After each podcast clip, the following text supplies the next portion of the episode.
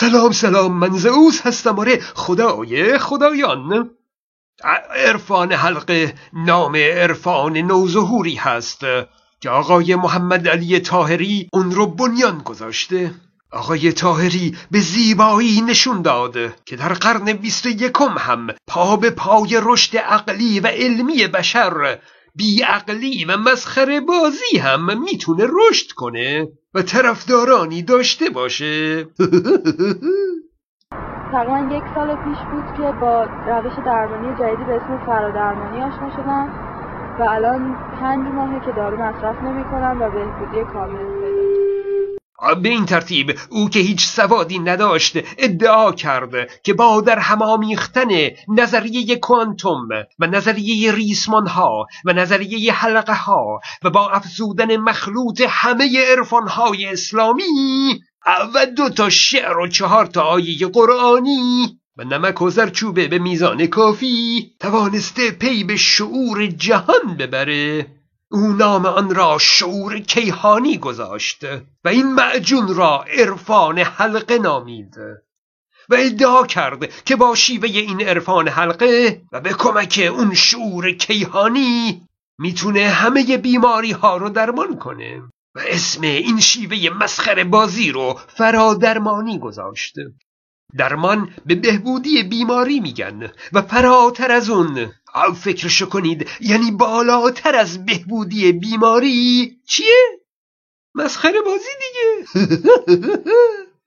ببینید شما با یه دفعه در جهانی روبرو میشید که یه آدمی معتقد یه کسی یه ارتباطی برقرار می‌کنه آدم ها رو معالجه می‌کنه تعدادم مهم نیست اصلا خود فردم ندونه هیچی و این اتفاق میفته چون با شعور الهی در ارتباط شعور الهی هم می‌دونه مسئله چی کار بکن و تموم شده رفت. یعنی ما کار رو به همین سادگی انجام میدیم. ولی اگر این کسانی که از اول تا آخر کتاب بوی مذهبی توشه با خدا و اینا شروع میشه با آیات مبارکه قرآن شروع میشه بهشون میگیر آیه حضرت محمد اینا رو بلد نبود؟ ائمه هدا اینو بلد نبودن. یه نفر از این طریق معالجه کردن. هیچ مشکلی رو حل کردن. بله شما که نه دور و نزدیک مهمه. نه طرف بخواد یا نخواد مهمه. خب یه دفعه یه تصمیم برای بهبود همه بیماریا بگیرید و همه رو خلاص کنید. و از میان ای که به عرفان علاقه داشتند کسانی هم به عرفان حلقه علاقه من شدند. اصولا عرفان نیاز به عقل و شعور و علم نداره. و هرچه میزان پرت و پلاهاش بیشتر باشه و ادعاهاش بزرگتر و جهان شمولتر باشه او عرفانی تر خواهد بود. شاید به جرأت بشه گفته که تنها در کتابهای آقای تاهری می‌تونید این همه جملات پرد و پلا رو در یک کتاب یک جا بیابید. او میگه هومیوپاتی که خودش یک فرادرمانی مسخره دیگه هست به شعور سلولی می‌پردازه و پولاریت درمانی که معلوم نیست چی چی هست به فرکانس مولکولی نظر داره.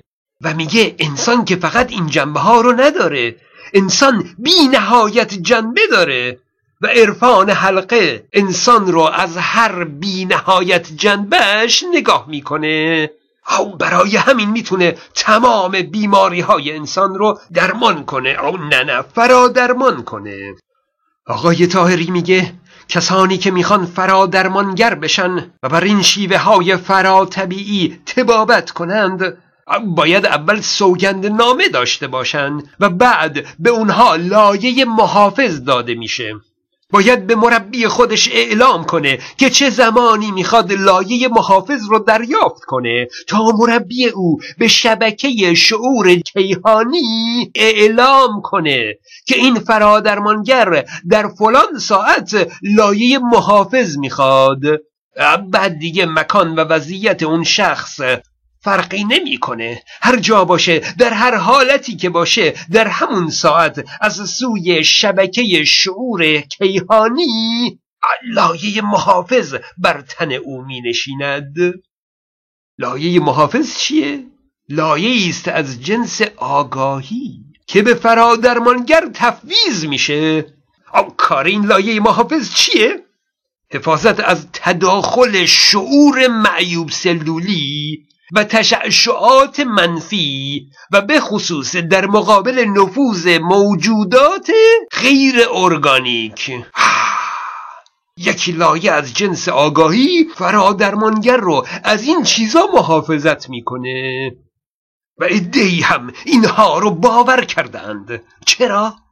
چون یاد گرفتند که در عرفان در امور ماورا عقلشون رو استفاده نکنند. بنابراین هر حرف پرت و پلایی رو هم باور می‌کنند شعور به معنای درک و آگاهی است و منظور شعور انسانی است. درک و آگاهی در حد انسان هست. از قدیم ادیان صفات انسان رو به خدا نسبت دادند و حالا یه عده اومدند و همون صفات انسان رو به اجسام و اشیاء و جهان نسبت میدن. میگن شعور کیهانی شعور ذره ها شعور مولکول آب شعور پرتقال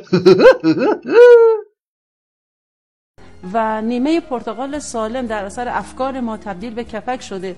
در حالی که نیمه دیگه این پرتغال که همزمان با اون توی این بطری بوده در یک شرایط محیطی. دو یه پرتغال بودن نیمه همدیگه بودن. اما کلماتی که ما این برای این پرتغال به کار برده بودیم باعث شد این نصفه شروع کنه به کفک زدن. اسلامی هم بدش نمیاد که مردم با خرافات سرگرم باشن و حکومت این حرفا رو ترویج می‌کنه.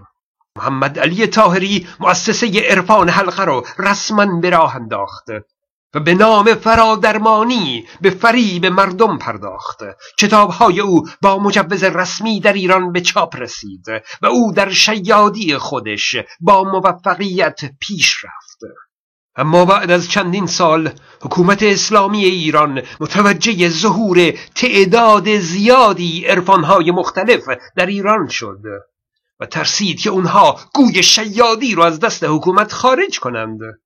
برای همین به سرکوب عرفانهای متفرقه پرداخت و از جمله عرفان حلقه رو غیر اسلامی نامید. آقای محمد علی تاهری در این روزها در بازداشت حکومت است و حکم اعدام گرفته و جامعه حقوق بشر و کشورهای مختلف به خاطر دفاع از آزادی عقیده در تلاش برای نجات جان آقای تاهری هستند. برای نمونه این آقای سمدستیاری هست سناتور ایرانی الاصل کشور استرالیا که در پارلمان سنای این کشور خواهان اقدامی برای نجات جان آقای محمد علی تاهری شده One such prisoner of conscience is Muhammad Ali Tahiri, who has been detained since 2011. A founder of the spiritual group called Efran El Halage, he was tried on charges of insulting Islamic sanctities and sentenced to five years imprisonment and now reportedly faces possible execution. آقای تاهری اگرچه شیاد و فریبکار هست و از سادگی و ایمان مردم سوء استفاده کرده اما اعدام هرگز مجازات عادلانه ای نیست. فیسبوک من هم فراموش نکنید. من زئوس هستم.